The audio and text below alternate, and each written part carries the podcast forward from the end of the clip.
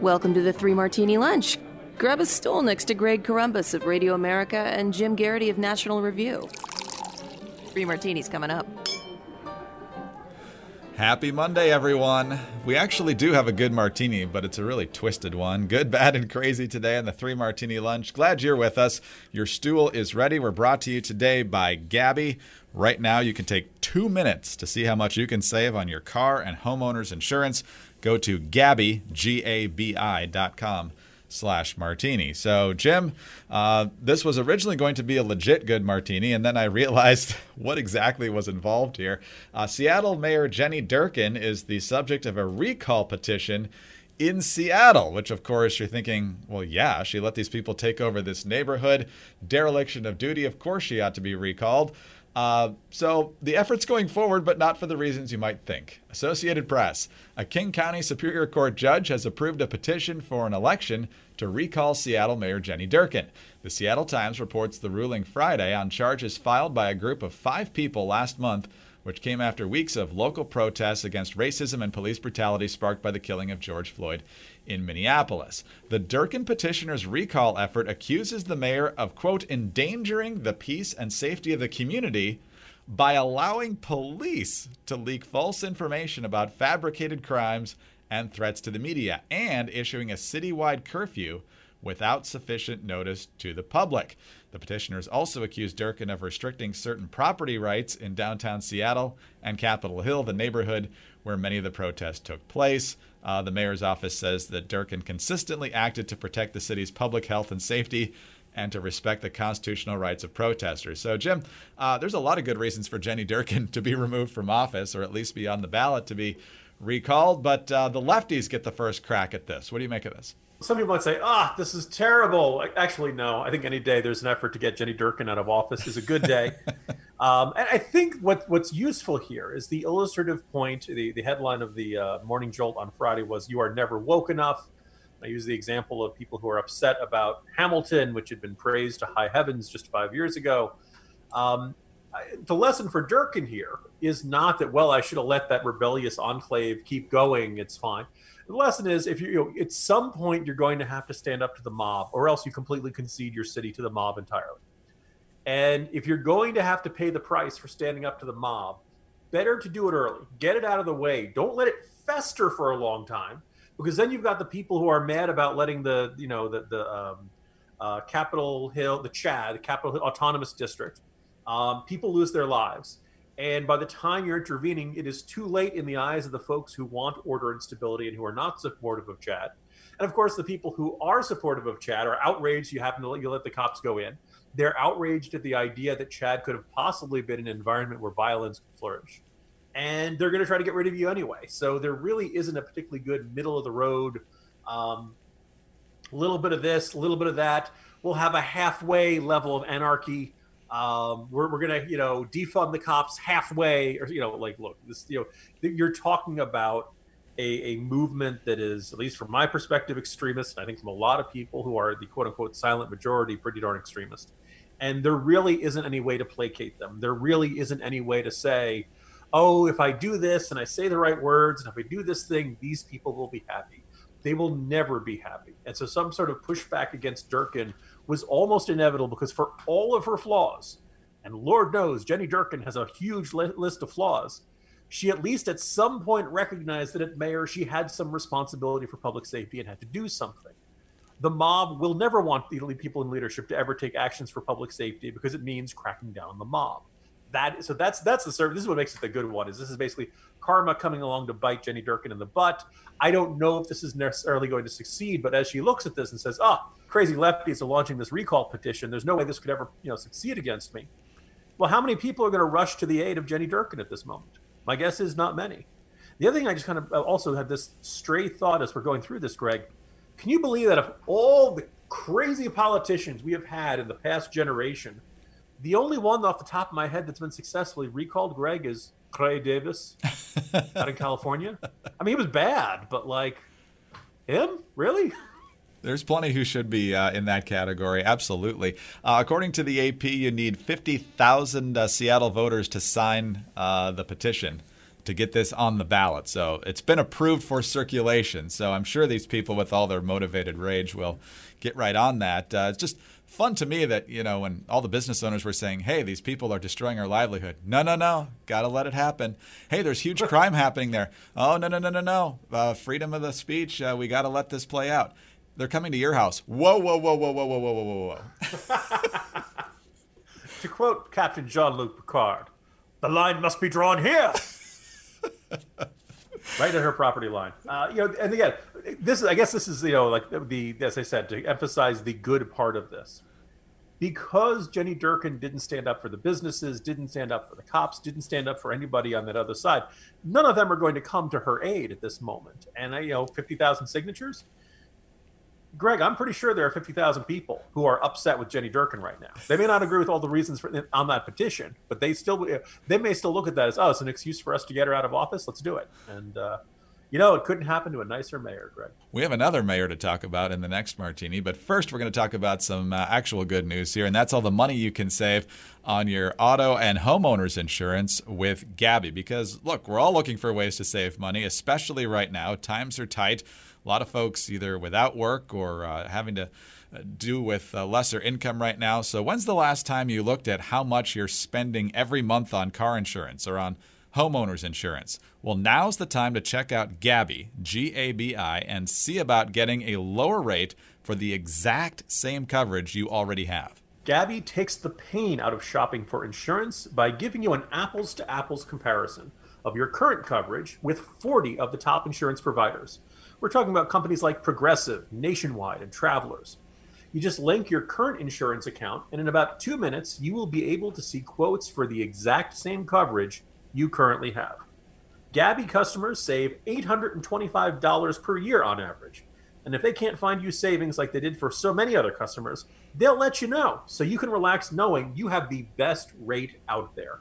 And they will never sell your info, so there's no more annoying spam or robocalls. They say it takes two minutes. I'm not even sure it takes that long, honestly. There are 10 quick prompts, but as long as you know your name, your address, how old you are, things like that, you shouldn't have to look that stuff up probably. Uh, then it gets you right to it. You link your uh, current policy. They show you what you can get from other providers and get that exact same coverage. It really is that simple. It really is that quick. Uh, fortunately, uh, ours was in good shape. No need to switch, but it's like Jim just said, the peace of mind knowing all that and knowing that the information you provided them isn't going to anyone else. That's just as important to me, certainly. Uh, and now it's totally free to check your rate, and there's no obligation at all.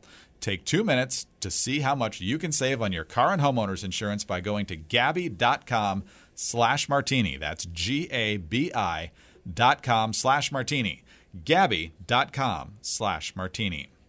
All right, Jim, let's go to our bad martini now. And the corona wars are still raging fiercely. But now it's gone to an area where we kind of always knew it was going to go, and now it's just uh, flaring up uh, in a way that uh, is going to be ugly. Uh, but let's talk about how both sides are screwing this up. Uh, the White House and Fauci don't like each other very much anymore. Apparently, they have, uh, Trump and Fauci haven't talked in quite a while. Um, and now Fauci is suggesting some things I think we would strongly disagree with. Here he is with Anna Rothschild of 538 in a podcast, and she asks him, Hey, how's the U.S. doing? And keep in mind when he gives this answer, that Anna Rothschild is based in New York City. How do you think the US is doing right now? Like, just in a, if you're looking across the world, what are your feelings about how we're doing right now?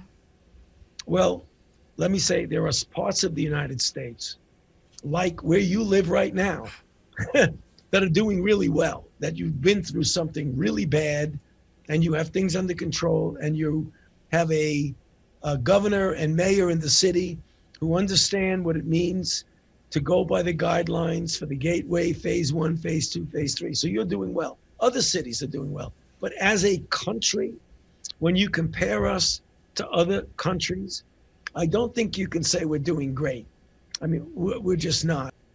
So, all you people that had the worst possible infection and death rate, you guys are awesome. So, maybe you achieved herd immunity or something like that. And everybody that's struggling. Say, in New York, the dying has ended because they've run out of people. It's not quite the case, but uh, they, they, you know, the virus certainly seems to have plucked a good portion of the low-hanging fruit. this is really frustrating from Fauci. I almost feel like you know, be Fauci, Fauci, Fauci. You're killing me here. Although, actually, I probably shouldn't. Probably should avoid the word "killing" metaphor in uh, when we're discussing a deadly virus. Um, I mean, look, those of us who've you know been reviewing the record extensively can point to a lot of bad mistakes by Bill De Blasio, insisting this was not contagious, this was not that bad, it was totally safe to use public transportation, et cetera, et cetera, right up until about uh, that you know second week in March, um, and telling people to go about their lives, and, and you know no problem with uh, large gatherings and stuff. Cuomo, we've talked about the sending the patients into the um, uh, nursing homes and, and long-term care facilities. No, I don't think you can say that New York City and New York State have done a particularly good job, and I don't think you can say that Andrew, Cuomo and Bill De Blasio are the heroes of this pandemic. I do wonder Greg, if the circumstance we see with Fauci is a little bit like the situation with the World Health Organization and um, China, that the World Health Organization knew that China that China was super sensitive to any form of criticism, and their attitude was, well, we're going to say they're doing a good job, and we're going to echo what they're telling us about the virus, and we're going to hope that what they're telling us is accurate. And we'll, we'll, uh, we're going to do our best to keep this relationship going so that we get some level of cooperation because if we speak too honestly about what's actually going on on the ground, they will stop cooperating with us and we'll have no idea how things are going and the situation will get worse. I kind of wonder if Fauci is in this I don't want to make enemies position. And thus, he doesn't want to spend a lot of time talking about all the mistakes that Bill de Blasio did and all the mistakes that uh, Andrew Cuomo did. I mean, for starters, just recently, you know, Bill de Blasio's stance was I am barring all group activities except Black Lives Matter protests. They're fine, they're cool. Apparently, the virus doesn't spread there. Um, Fauci really wants to be seen as a straight shooter and an honest player. Uh, and I think when he does things like this, he undermines that. The second half, of course, of this, Greg, is that the you know apparently the Trump administration is now releasing opposition research and yes. assembling all the quotes where Fauci got wrong early on in this process, uh, which is not like we need everybody singing from the same songbook here. And the uh, you know I guess probably Greg, should they not do that because singing is apparently banned in California at churches? but anyway, the uh, the thing you know that, that you'd like to have everybody in the government on the same page, and you know Fauci's job is to be a doctor. It's not to be a policy. Um, he doesn't have to worry about the economy. You know, he, he, should you know he should be you know know his lane. He's very good at what he does. Uh, when he starts getting into these politicians are doing good and these politicians are doing bad, I think he's uh, getting in over, his skis a bit. But uh, the idea that this White House is wasting time undermining Fauci is look. If you don't have faith in the guy, fire him. I, I, we've been, you know, people have been speculating that for a long time. This is not a time to play games. This is not a time, you know, the pre, the job of Anthony Fauci is not to tell the president things he wants to hear. The job of Anthony Fauci is to speak the truth. And by the way, saying Bill De Blasio did a good job is not speaking the truth. Um, you know, tell the president the truth and let the president. The president has, has to make the policy decisions. And if Fauci believes the president is making the wrong decisions and it's terrible and he absolutely can't, you know, then Fauci has the option of resigning. But at this point, the idea of having two chunks of the executive branch going to war with each other, each trying to undermine the other, is really not reassuring. Um, and I, you know, it's one of those things like a pandemic's still going on. We still have a serious problem. For a long time, you could say deaths were going down. Last week, it started inching them back up again. Uh, you know, everybody needs to bring their A games and be grown ups in this, and it just feels like it's starting to slide further and further away from us, Greg. Yeah, it's going to be interesting to watch here. I mean, Fauci has played the game well in Washington politically, of course, for the last almost 40 years now. But uh, right now, I'm thinking there's about a 50 50 chance he ends up on a stage with Biden before November. I, I, I just, yeah, we'll see about that. All right, on to our crazy martini now, Jim. And while I was on vacation, the Washington Redskins, and I believe at the same time, pretty much, the Cleveland Indians, all of a sudden decided, thanks to a great deal of public pressure, that they were going to reevaluate their mascots. The Redskins, of course, the Washington football team, the Indians, the Cleveland baseball team. The Indians have not said what they're doing here yet, but uh, as soon as they make announcements like these, you know something is going to change. And so the Redskins going first here. This is a three paragraph statement, which really could be summed up by we're going to change the name because otherwise we're going to lose a lot of money. But this is what they really said. On July 3rd, we announced the commencement of a thorough review of the team's name. That review has begun in earnest. As part of this process, we want to keep our sponsors, fans, and community apprised of our thinking as we go forward. Today, we are announcing we will be retiring the Redskins name and logo upon completion of this review. Dan Snyder and Coach Rivera are working closely to develop a new name and design approach that will enhance the standing of our proud, tradition rich franchise and inspire our sponsors, fans, and community for the next 100 years. So, Jim, there you go. That's the uh, political way of uh, phrasing this. Uh, a lot of people think that it's still going to start with an R. There, I guess they're keeping the color scheme. I've heard some reports there's no Native American imagery, so a lot of people who want it to be the Washington Warriors, I think, are going to be disappointed. I've seen Red Hawks, Red Tails. I know you want the Washington Red Tape, which would be the most accurate. Uh, so, what do you make of the Redskins here? Are they cowing or just uh, reacting to financial realities? Yeah, let's, first of all, in, a lot of people looked back to a quote from Dan Snyder quite a few years ago where he said, Never, and he says, you can print that in all capital letters, we will never rename the team. Um, that up until fairly recently, uh, Snyder and the, the you know general sense of the organization was no, we don't care who's offended. Uh, polling indicated, by the way, that Native Americans were not enormously outraged by this. The Native American communities of the United States have much bigger problems on their plate than what some team name is is named. That having been said, I think it's safe to say if you were naming a team now, you would not pick the name Redskins. This isn't like the Florida Seminoles. This isn't referring to a specific uh, uh, tribe or organization. Redskins is arguably a slur. It's not, you know, something that's. Uh, it's literally the team color.